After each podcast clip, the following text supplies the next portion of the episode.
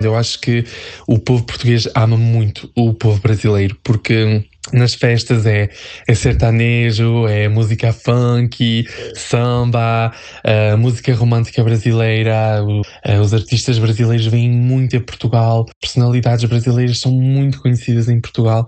E então eu basicamente diria que a relação Portugal-Brasil é muito boa, ou pelo menos estou a falar do que eu sei, do que eu conheço em Portugal. Às vezes os brasileiros chegam no restaurante e perguntam quantas fatias tem a pizza grande. E essa pra gente é uma pergunta corriqueira, cotidiana. E eles disseram: Imagina, um brasileiro veio e me perguntou quantas fatias tinha pizza grande. E eu respondi: Quantas quiser. A gente pode cortar do tamanho que quiser. Para eles isso é uma piada, eles riem. E a gente ri também, né? Então tem uma questão cultural aí bem interessante, assim. Ai, beija um, beija dois e beija três. Como é gostoso o beijinho português. Ai, beija um, beija dois e beija três. Gostoso beijinho português. Eu fui uma desfolhada para as bandas do Ribatejo. Eu fui uma desfolhada para as bandas do ah, ora pois! Chegamos ao terceiro episódio do Além do Lide, hoje para falar sobre a cultura dos nossos irmãos portugueses. Participam desta viagem o Hugo Teixeira, de 22 anos, um português que ama o Brasil, a música e, claro, as telenovelas brasileiras. Participa também a jornalista e professora universitária Ana Cecília Bisso Nunes, que morou em Portugal durante sete meses enquanto fazia o seu doutorado na cidade de Covilhã. Além de ter passado bastante frio, ela passou por algumas histórias bem engraçadas e curiosas. Vamos ouvir?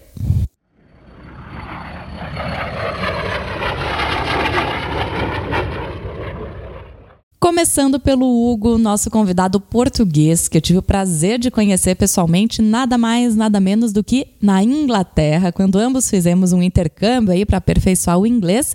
E agora a gente tem o prazer então de conversar novamente. O Hugo, que mora há 13 anos na Suíça, trabalha no setor de recursos humanos de uma empresa, fala português, inglês e também francês, mas claro que a gente vai aproveitar a nossa língua mãe, o português, para facilitar a comunicação. Quero primeiro, Hugo, que tu te apresente um pouquinho e conte como que é a vida de um português vivendo na Suíça. Eh, eu chamo-me Teixeira, tenho 22 anos, venho de Portugal, cresci numa aldeia uh, perto da cidade do Porto. Quando fiz 10 anos, mudei-me para a Suíça, mais por causa da crise económica que Portugal estava a passar, em procura de uma, de uma vida melhor. E agora já faz basicamente 13 anos que, que estou a morar na Suíça. O que é super interessante é que eu tenho amigos de várias culturas, uh, de várias religiões diferentes e, e, isso é muito bom porque aprendi a conhecer a, a, cultura de muitos países, que seja na comida, nas religiões, na, na maneira de viver também. Temos muitos portugueses, franceses, pessoas da Latinoamérica como o Brasil, Colômbia, México, uh, Espanha, Itália. Temos muita gente também de, dos países africanos, também da África do Norte, ou seja, países como Marrocos, Tunísia, uh, Algéria, muitos albaneses, pessoas que vêm da Macedónia, Bósnia. É um país em que há muitas culturas, já na comida, nas religiões, na, na maneira de viver também. Uma coisa também que muda muito é, é o ritmo de vida. Eu acho que em Portugal um, as pessoas trabalham muito,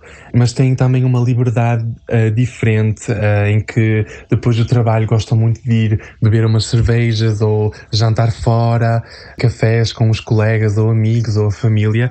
E na Suíça já é um bocado mais diferente. Nós tam, temos uma, uma rotina muito trabalho ou escola, casa, mesmo se acontece de vez em quando que, que saímos também durante a semana, mas eu acho que o povo português gosta de sair, um, não importa quando. Bom, e já faz 13 anos que você saiu de Portugal e mudou para a Suíça, a família em busca de oportunidades melhores, em razão da crise. Mas o que que tu mais sente falta de Portugal? Porque a gente até conversou em off, né? É, tu me disse que tenta visitar pelo menos uma vez por ano a família que ficou lá, os amigos, reviver né, essa questão da cidade do Porto, de Lisboa, de outras cidades. O que, que mais te encanta no povo português? Pois, eu gosto muito das pessoas. É, eu acho que as pessoas que vêm da América Latina, ou de África, ou assim do sul da Europa, como Espanha, Portugal e Itália, são muito abertas tu sentes-te mesmo uh, em casa com, com qualquer pessoa, porque hum, oferece, quando tu chegas a algum lado oferecem-te sempre de comer, de beber, uh, é festa sempre. Acho que esse é o lado um pouco latino e isso eu gosto muito. Uh, amo a comida portuguesa, não só porque eu sou português, mas porque gosto mesmo muito da comida portuguesa. Portugal é um país uh, lindíssimo em que há muitas coisas para fazer, para visitar. Tens montanha, tens praia. Para os jovens é incrível para sair à noite e até para as pessoas assim mais idosas que podem comprar uma casa à beira-mar e simplesmente relaxar para o resto da vida deles. É, é acho que para isso é, é um, é um bom país uh, para, para se viver e acho que as pessoas são simplesmente espetaculares. E olha, também tem muito estrangeiro que ama Portugal. Segundo as informações do Serviço de Estrangeiros e Fronteiras, justamente o órgão responsável pela imigração em Portugal, são 480 mil estrangeiros vivendo por lá. Essa última apuração é do ano de 2018 e mostrou um aumento de 13,9% em relação ao ano anterior. Brasileiros em Portugal são 105.423. Isso que esse número não considera aqueles que têm dupla cidadania e, claro, também não considera considera os irregulares. Bom, nem tudo é só alegria. O número de brasileiros em Portugal cresceu 23,4%, mas cresceu também o número de brasileiros barrados em solo lusitano. No ano passado, foram 2.866, um aumento de 114,5%.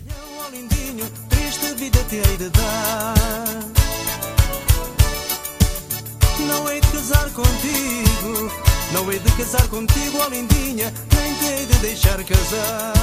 O clima, as praias, o vinho do Porto, o pastel de Belém, o bacalhau, tudo isso é muito bom. Mas apesar de ser um país maravilhoso, encantador, Portugal também tem os seus problemas. Diria que esse lado político é seguramente o lado que eu não gosto muito de Portugal, porque houve muita corrupção, uh, muitos problemas, houve a crise económica, então, claro que isso foi o que, me, o que fez que eu saísse de Portugal. Outro ponto negativo de Portugal que eu diria a situação nas escolas. Eu acho que a maneira de ensinar nas escolas, principalmente na escola primária ou na escola secundária em Portugal, que necessita evoluir um bocado. Eu acho que a maneira de, de ensinar, eu comparo com o, com o que eu vejo na Suíça também, porque a Suíça eu acho que é um ótimo país uh, a nível financeiro, a nível de segurança, a nível de, de ensino também nas escolas. Não que Portugal não o seja, mas acho que a nível escolar Portugal ainda tem que evoluir evoluir um bocado. Então eu diria que esses são os pontos uh, entre parentes negativos de Portugal, ou pelo menos que deveriam evoluir um pouco mais. E em todos os episódios do Além do Lead, a gente perguntou para os nossos convidados o que é que as pessoas que moram fora daqui, os estrangeiros, pensam sobre a cultura brasileira e sobre o nosso país.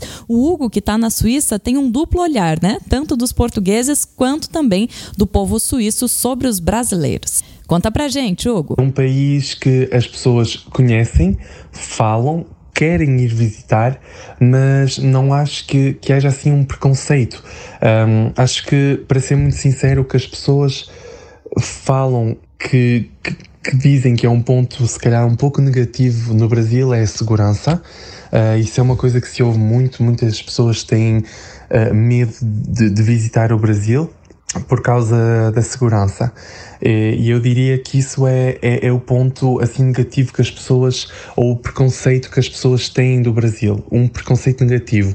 Mas acho que isso é um detalhe, porque o resto acho que as pessoas têm mesmo a vontade de conhecer o país, de conhecer as pessoas e pelos brasileiros que há na Suíça, são pessoas que são muito, muito, muito um, apreciadas das pessoas daqui.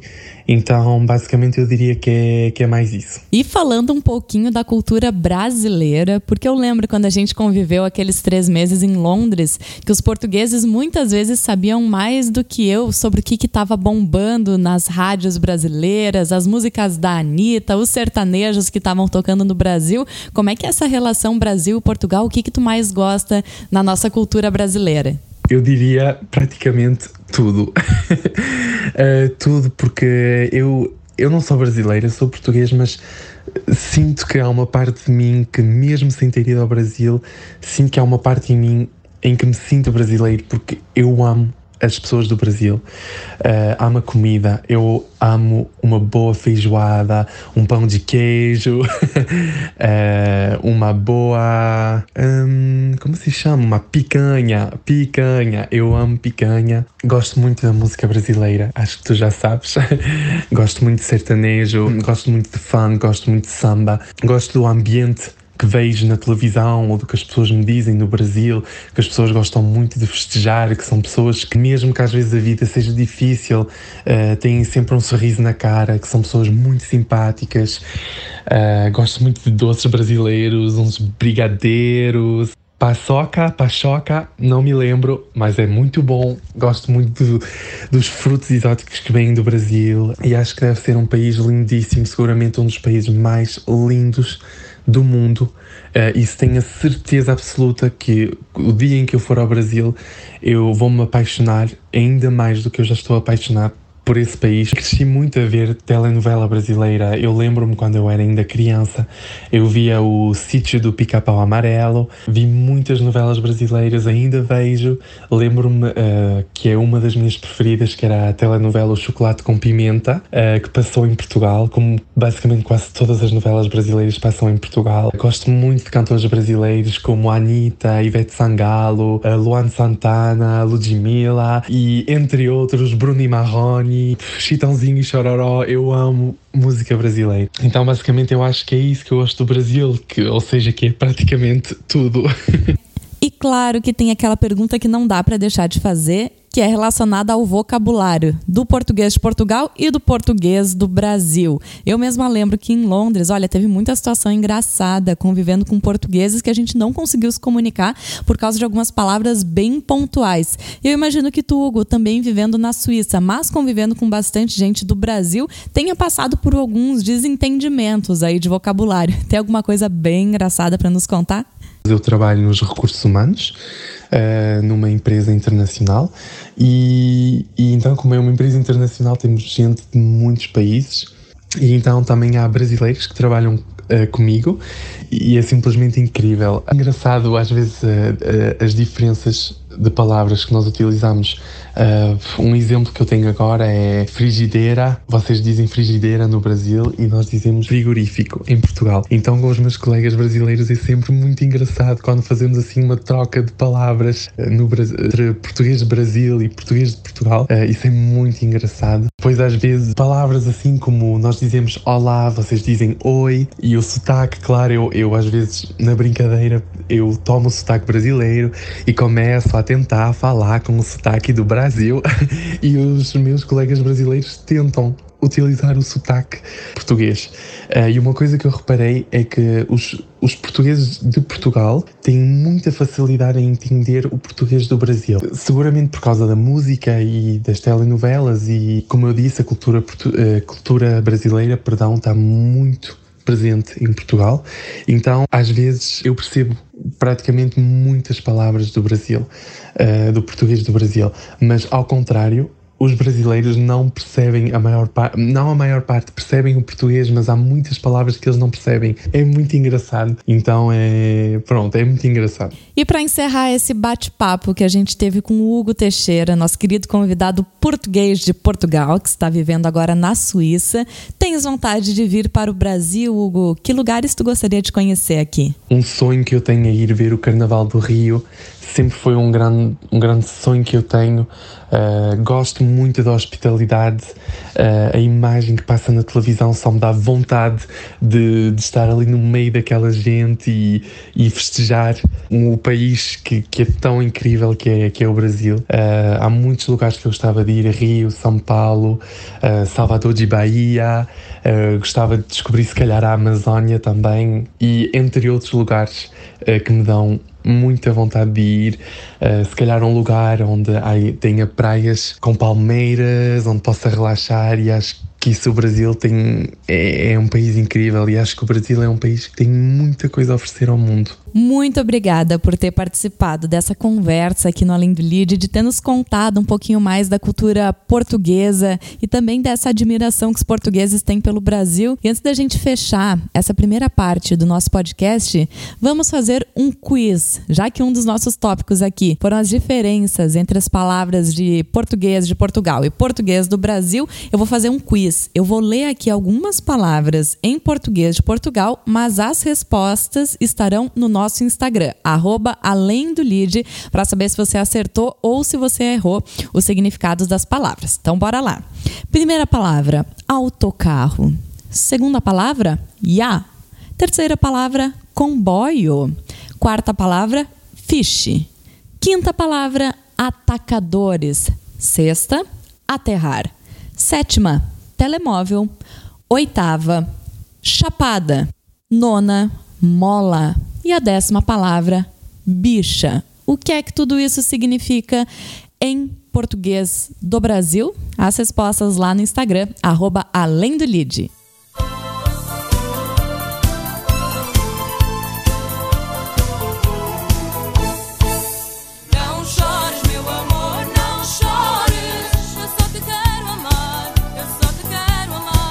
E vamos então à nossa segunda conversa. É com a professora Ana Cecília Bisso Nunes, ela que é jornalista, é professora da FAMECOS, a Faculdade de Comunicação da PUC do Rio Grande do Sul, e ela que morou por sete meses em Portugal, onde ela foi concluir a dupla titulação do doutorado, metade feita no Brasil, metade feita em Portugal, com apresentação em ambos os países. E lá ela estudou na Universidade da Beira Interior, uma universidade na cidade de Covilhã.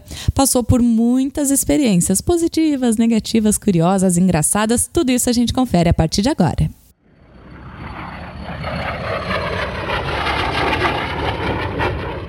Como é que foi essa chegada em Portugal? Porque tu não foste para Lisboa, né? Que é o que todo mundo pensa em ir para a capital. É essa universidade da Beira Interior. Da Beira Interior. Uma região de Portugal, ela não é uma cidade, né? A cidade que eu fiquei, o nome da cidade que eu fiquei se chama Covilhã, né? E ela, na verdade, ela é o único lugar de Portugal em que é neva e tem frio. Então é uma, uma região muito particular. Eu diria que se a gente fosse fazer um, uma equivalência aqui com o Rio Grande do Sul, seria gramado deles, assim. Então tem uma estação de esqui lá, é uma região muito turística. Quando neva, os resorts, os hotéis ficam lotados. Uh, eles têm um queijo que é famoso mundialmente, que é o queijo da Serra da Estrela. E essa região, ela é a Serra da Estrela. Toda essa região mais fria, a gente tem as serras, as montanhas, e lá é onde fica o pico mais alto de Portugal. E nesse pico mais alto é onde fica também essa estação de esqui, em que, vou dizer, muitos e a maioria dos portugueses vão lá passar o inverno e aproveitar essa neve.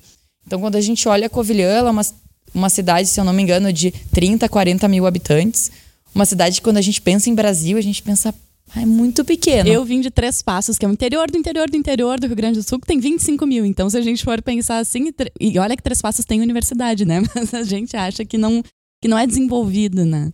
Exato. Então, assim, a primeira vez que eu fui para lá, eu tava pensando, ai, como é que, como é que vai ser eu morar numa cidade tão pequena, né? Porque sou porto-alegrense, então sempre morei minha vida toda aqui, com esses pequenos períodos em outros lugares. Quando eu fui pra Alemanha, eu fiquei no interior, né? É uma cidade de 80 mil habitantes. E eu já vi que ela era pequena, mas eu lembro que para mim foi um, vou dizer até um, uma descoberta, assim, de como o julgamento de proporção, uhum. de quanto a gente considera uma cidade grande ou pequena, ela varia muito, né? Eu fui, quando eu tava na Alemanha, eu fui, eu tinha 19, 20 anos, e eu lembro que eu tava conversando com um menino sueco e eu disse: ah, a gente tá indo pra uma cidade pequena. E ele me disse: não, a gente tá indo pra uma grande. E eu disse: não, eu tenho certeza que a gente tá indo pra uma cidade pequena. E ele me disse: eu tenho certeza porque eu pesquisei que a gente vai para uma grande. Deu sim, tem 80 mil habitantes, é uma cidade pequena. E ele: sim, tem 80 mil habitantes, é uma cidade grande. E daí é o quando a gente nota, assim, né? uhum. né? Portugal, essa cidade da Covilhã, ela é uma cidade que é considerada pequena lá, sim. Uhum. Mas quando a gente olha mesmo a dimensão de Lisboa, em termos populacionais, ela é um terço ou a metade de Porto Alegre. Claro, a gente é acostumado com o Brasil, né? Tudo é pequeno no Brasil quando a gente vê interior, né? Então não é. E daí, assim, pra mim foi, foi muito tranquilo morar lá, porque mesmo sendo uma cidade pequena, é uma cidade que tem tudo. Tem teatro, tem turismo, né? Tem tudo próximo também, então dá para viajar no final de semana. Ela é próxima de Lisboa ou não? Depende do que a gente considera Depende próximo, que né? Eles Sim. dizem que não é próximo. Eu considero, eu cheguei a fazer bate-volta em Lisboa, às vezes no final de semana. Uhum. De trem, três horas e meia, quatro horas. Então, assim, um trem considero confortável. Então, pegava o trem às oito da manhã, antes do meio-dia, eu estava em Lisboa, com trem direto, sem precisar trocar.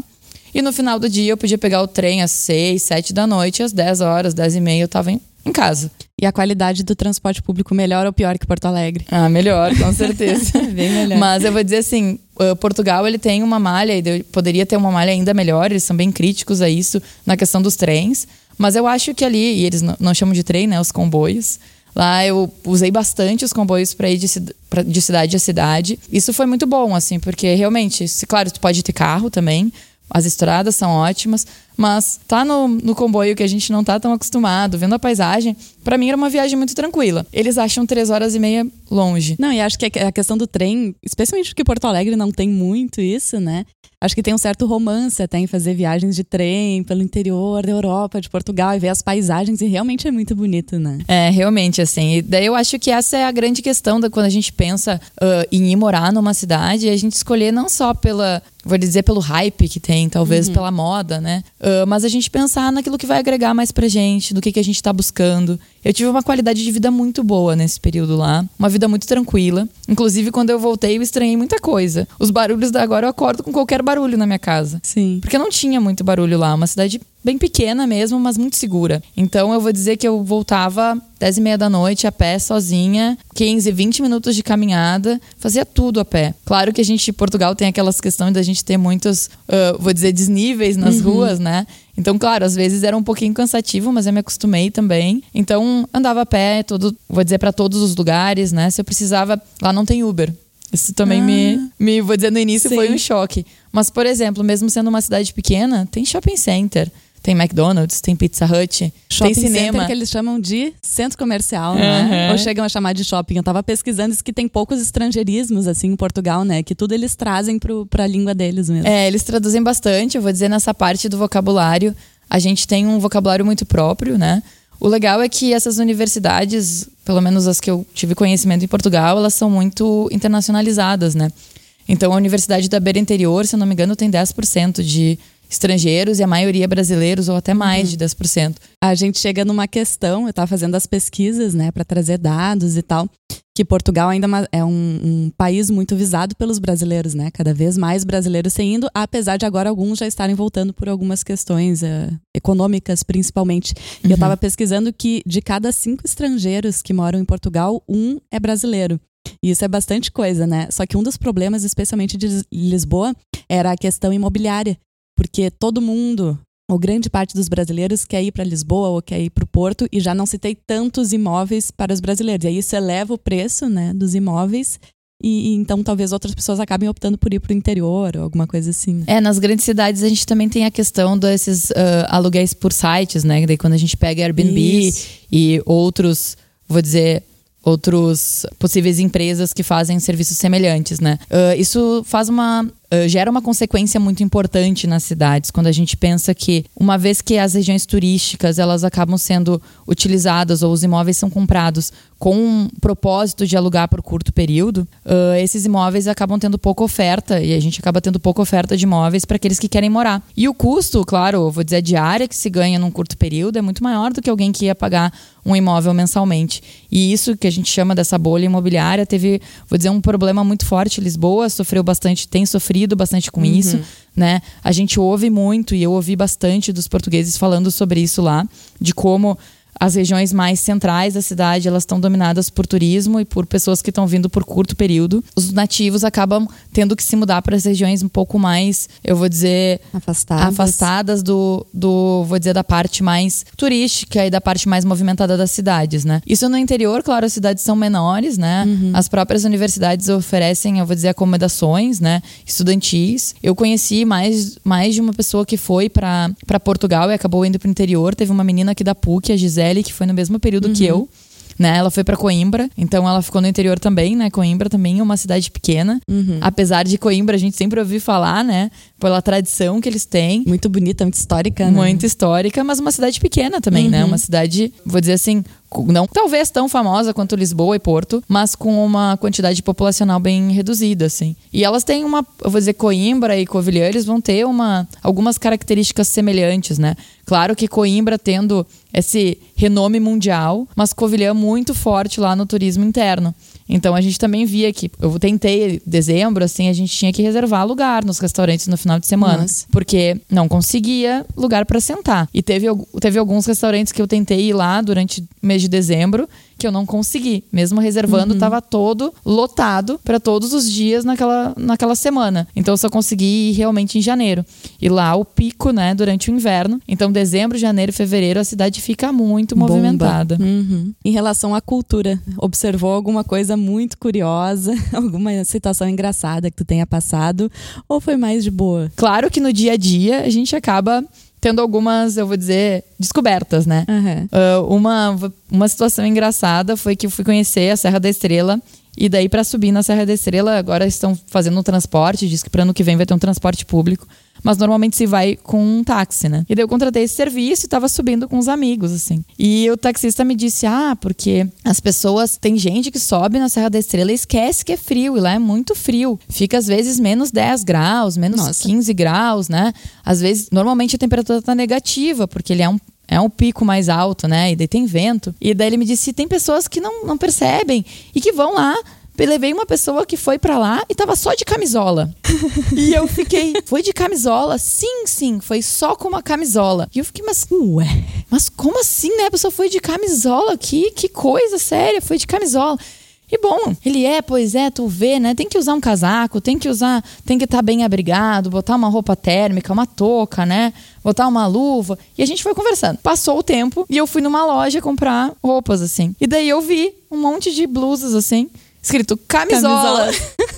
e deu, ah, camisolas. Camisolas não é camisolas, camisolas é blusa. Então, Tudo faz sentido. ele tava só com uma. A pessoa tava só com uma blusa. Mas eu não, não fiz essa conexão na hora. Então, pra mim, aquilo foi uma situação muito hilária, né? Uhum. Isso foi, foi bem, eu vou dizer, particular. E numa conversa normal, tu notou que tem muitas diferenças de vocabulário ou são palavras centrais, assim? Não, Chegou a se perder numa conversa? Sim, sim, tem muitas diferenças de vocabulário, também algumas bengalas, né? A gente usa bastante o né.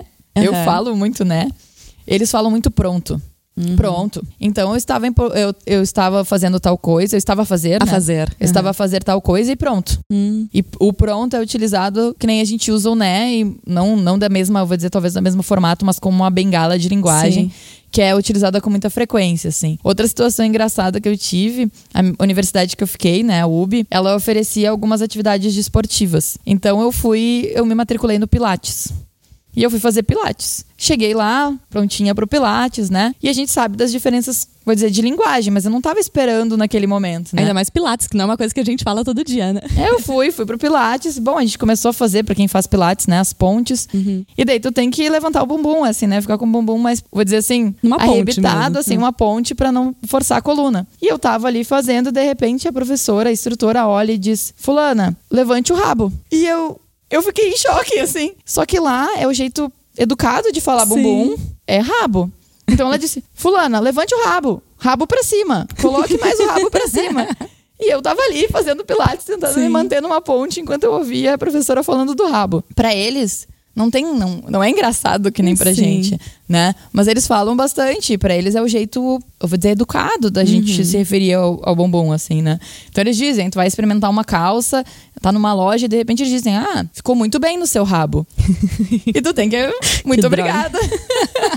Obrigada pelo elogio, né? obrigada pelo elogio. Então, quem pensa que vai pra Portugal que vai ser tudo igual, ah, ah, ah, tem que se Não, preparar não, é e ir se diferente. adaptando, né? É, eu vou dizer assim, eu sei de alguns, algumas pessoas que vão para as universidades e que acabam, que dependendo do professor ou dependendo da região que ficam, que é mais tradicional, que aí há um- uma certa exigência de adaptação do vocabulário da tese, né? Na UB, eles são super, como eu falei, internacionalizados e não houve uma exigência de que eu adaptasse a escrita ou, ou vou dizer, a redação da minha tese para o português de Portugal. Ah, bom, teria que contratar alguém, talvez, né, pra fazer isso, se fosse. É, eu acho eu vou dizer assim, eu acho bem complicado. Talvez, não sei dizer se não é mais complicado até do que escrever em outra língua. E eu não estou dizendo isso como algo pejorativo de forma alguma, mas porque a gente reaprender a forma como a gente fala a nossa uhum. própria língua, talvez seja mais complicado do que tu tentar fazer, falar uma língua totalmente diferente, né? Eu acho que sim. Então, reaprender vocabulários, formas de estruturar as frases, né?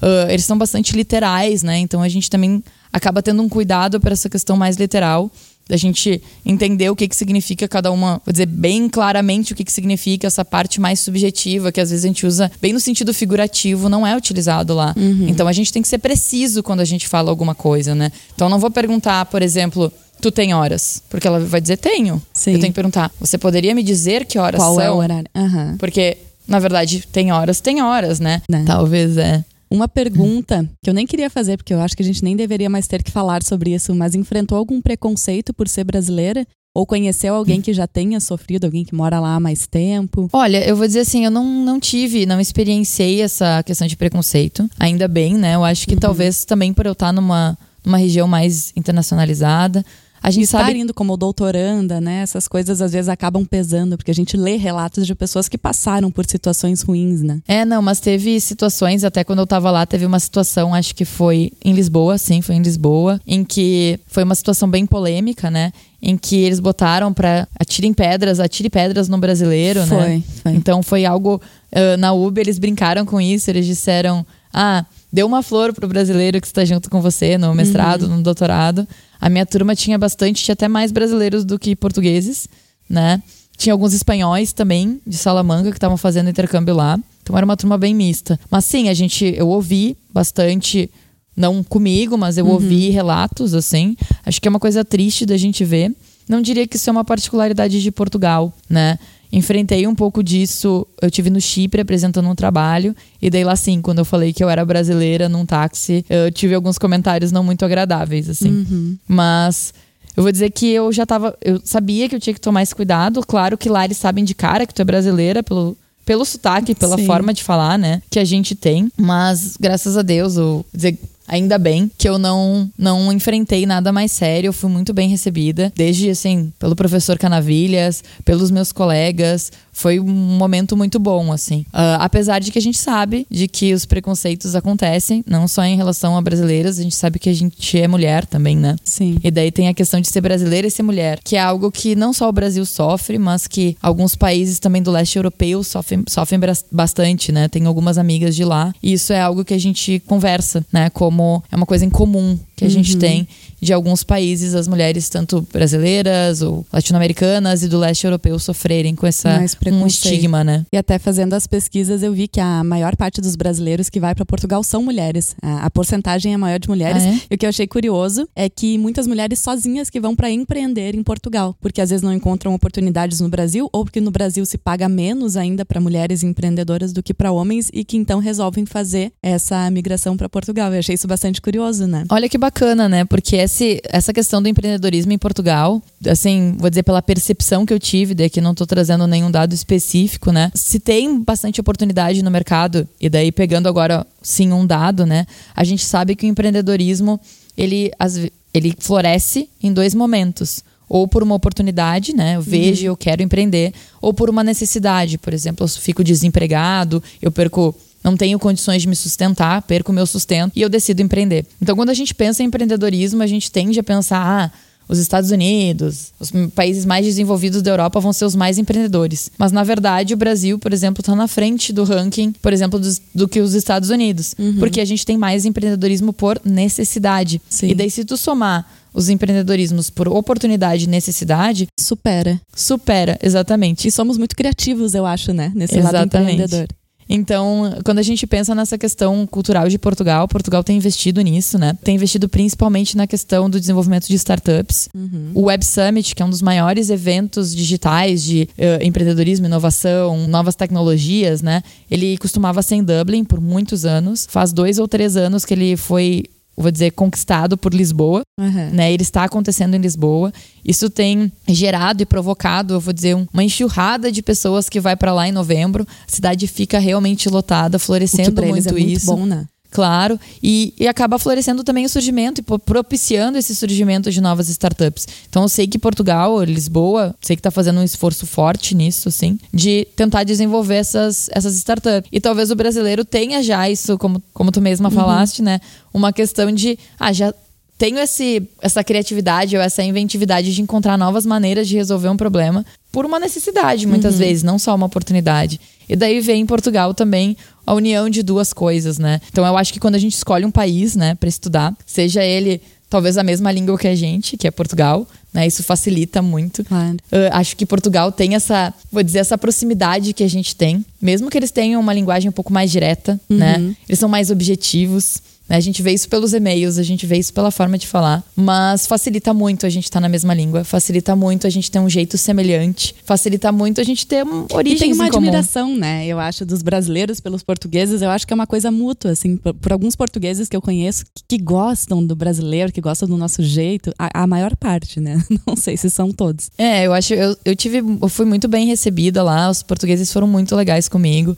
Fiz vários amigos lá também. Então acho que a gente tem uma proximidade cultural que talvez não seja tão forte com outros países, né? Até por toda a história que a gente tem. Claro. Então, quando a gente pensa a forma como a gente gosta de se divertir, o tipo de humor que a gente tem, a forma como a gente interage uns com os outros, né? A comida boa dos dois países, graças a Deus. Exatamente. Aquele vinhozinho, tudo de bom. Exatamente. Até uma, vou dizer, uma proximidade em termos de temperatura, de clima, né? Mesmo estando num lugar mais frio, e daí Covilhã é mais fria que Porto Alegre, né? Ah, chegou alguns dias, nevou um pouquinho até na cidade, não só na serra. Então, bem chuvosa, né? No, no inverno e muito seca, muito, muito, muito seca no verão e muito quente no verão. Então, um pouco mais fria que, do que o contexto porto-alegrense. Mas quando a gente olha, por exemplo, outras regiões de Portugal, essa era a região mais fria. Né? E mesmo a gente pegando menos 5, menos 10, que foi o máximo, acho que eu peguei lá menos 7, acho que nem chegou a menos 10. Não é algo tão diferente absurdo. do que a gente tem aqui quando a gente olha outros países, né? Eu disse que eu tive um tempo em Oslo, né? Eu fui no Nossa, verão. Aí sim, né? Ah, eu fui no verão, ainda bem. Acho que eu não, não suportaria um inverno Aham. lá. Mas essa dimensão de adaptação cultural e de temperatura ela é muito mais drástica. Uhum. Então Portugal tem essa vantagem, né?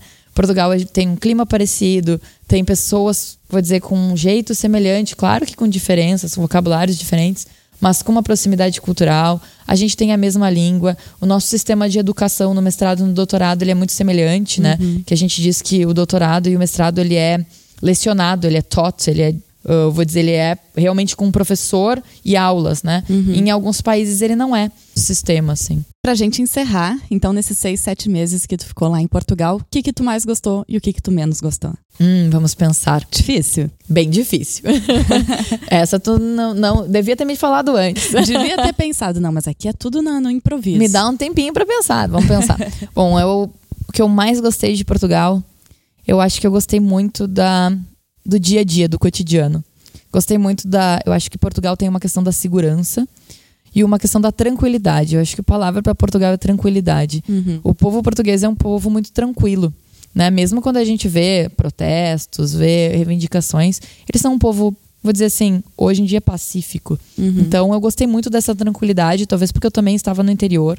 Acho que esse momento da gente viajar é um momento da gente se conhecer também, da gente uh, transformar um pouco do ritmo da nossa vida, que é sempre tão corrido, pra gente ter um outro ritmo, a gente olhar as coisas de outra maneira.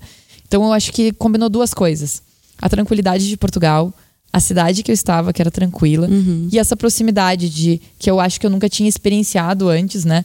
Eu conhecia todo mundo na cidade. Então, esse é legal. Do taxista, a pessoa que tá cobrando no supermercado, Sim, a pessoa que café, tá na o padaria, a pessoa que tá atendendo no restaurante. Então, é um clima muito tranquilo, de segurança, do, de ter essa proximidade também com os professores da universidade. Claro que a universidade não é tão pequena, se não me engano, ela tem 8 mil estudantes. Bastante. Então, né, para a cidade, se a gente pensar, talvez até um pouco mais. Então, se a gente pensar pro tamanho da cidade, ela é praticamente a cidade inteira. Então, eu gostei muito disso. Acho de ter esse período, de ter essa tranquilidade, de ter essa liberdade, eu vou dizer, de, de segurança, de ir e vir. Isso me chamou muito atenção. E também a troca, né? A troca com os pesquisadores, a troca com os professores. Eu acho que isso foi muito bacana. Eu tive a oportunidade de trocar muito escrevi aí alguns artigos também com o professor, tive muito apoio para a gente pensar em projetos em parceria. Trouxe ideias também de lá aqui para PUC, veio com a cabeça renovada. Vem com a cabeça ah. renovada. Cheguei a dar algumas disciplinas, dar algumas aulas, não disciplinas inteiras, mas dei uhum. algumas aulas para graduação lá. Então foi muito bacana até essa interação com os alunos. Então voltei para cá com as ideias de lá, com os projetos, e isso foi legal, mais bibliografias, outra forma de pensar, né? Essa troca foi muito bacana. Eu acho que foi isso eu acho que talvez seja isso que me motiva a sempre estar viajando e a ter morado em tantos lugares já nesse, nesse período de vida, assim. O que eu menos gostei, eu vou dizer que o que eu menos gostei foi o clima. Eu digo que isso a culpa é minha também, né? A pessoa vai lá. Dos males o melhor, né? A pessoa vai lá e escolhe a cidade mais fria de Portugal para ir ficar esses sete meses e eu fui no inverno. E eu odeio o inverno. E eu digo, eu não escolhi a cidade pela cidade, eu escolhi pela universidade, pelo claro. professor, né? Eu me encantei pela cidade também, mas eu odeio inverno, eu não uhum. gosto de uhum. chuva. Então, passar o inverno lá não, foi muito difícil. e voltou difícil. pro Brasil no inverno do Brasil, né? Tipo assim, emendou os invernos. Então, faz, é, faz um ano que eu não tenho verão. Uhum. eu passei uma parte desse verão europeu na Inglaterra, né? De junho até o início de julho. O verão eu fui passar nessa universidade que fica ao lado de Manchester que é conhecida por ser uma das cidades mais chuvosas também. Então eu saí de um, uma região que no inverno chove, uh, no verão é seco. Mas quando chegou o verão em Covilhã, né? Na Covilhã eu tava em, na, na, Inglaterra. Euro, na Inglaterra. quando eu cheguei na Inglaterra lá, o verão era entre Xoxinha. 10 e 18 graus. Então eu não eu usei casaco, eu não usei vestidinho, não Sim. usei blusinha de alça, eu não vi muita praia. Eu tentei ir pra praia no final de semana quando eu tava na Inglaterra e choveu e fez frio. 15 graus sem condições de entrar no mar, né? Então, eu acho que o clima pesou para mim na questão do inverno. E o inverno para mim foi um pouco mais complicado, eu vou uhum. dizer assim, até porque eu fui sozinha, né? Então deixei a família aqui Sim. e ficar sozinha num país que não é o nosso, né? Que é diferente, que ah, tem as começa diferenças. a bater, né? Aquela coisa e no, na chuva, no frio, com pouco período de sol, anoitece cedo, né? Amanhece tarde. Isso para mim pesou bastante o inverno. Se eu fosse dizer algo que eu mudaria, eu adoraria que a, que a Covilhã fosse igualzinha como ela é, que ela não ficasse tão quente no verão e não ficasse tão fria no inverno, que ela tivesse aquele meio termo e que a neve ficasse só na montanha. Isso seria perfeito, assim. Então acho que foi essa uma parte mais difícil. De resto, tudo é manejável, aprendi os vocabulários, consegui me comunicar muito bem, fazer amigos Pagou e aprendi mico, muito. superou. Paguei mico, mas superei, paguei vários micos, contei poucos aqui, paguei mais ainda do que isso, mas faz parte. E talvez se a gente falasse lá que a gente pagou mico, eles iam dizer que como assim? A gente já começou a falar que nem brasileiro aqui, né? Pagamos mico. O que é pagar mico, né?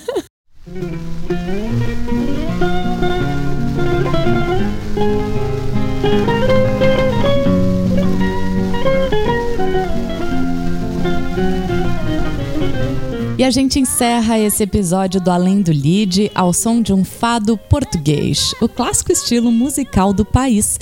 Geralmente é cantado por uma pessoa só, o fadista, que é acompanhado por uma viola e por uma guitarra portuguesa. O fado é patrimônio cultural imaterial da humanidade, de acordo com a Unesco, a Organização das Nações Unidas para a Educação, a Ciência e a Cultura. Esse episódio fica por aqui. Lembrando que tem conteúdo exclusivo no Instagram, arroba Além do Lead, incluindo as respostas para o quiz sobre o vocabulário português. Até a próxima! Eu sou Isabela Pesce e a edição é de Rafael Baldi. Não é loucura somente aquilo que o louco sente é a paixão que o devora. Não é loucura somente aquilo que o louco sente, é a paixão que o devora.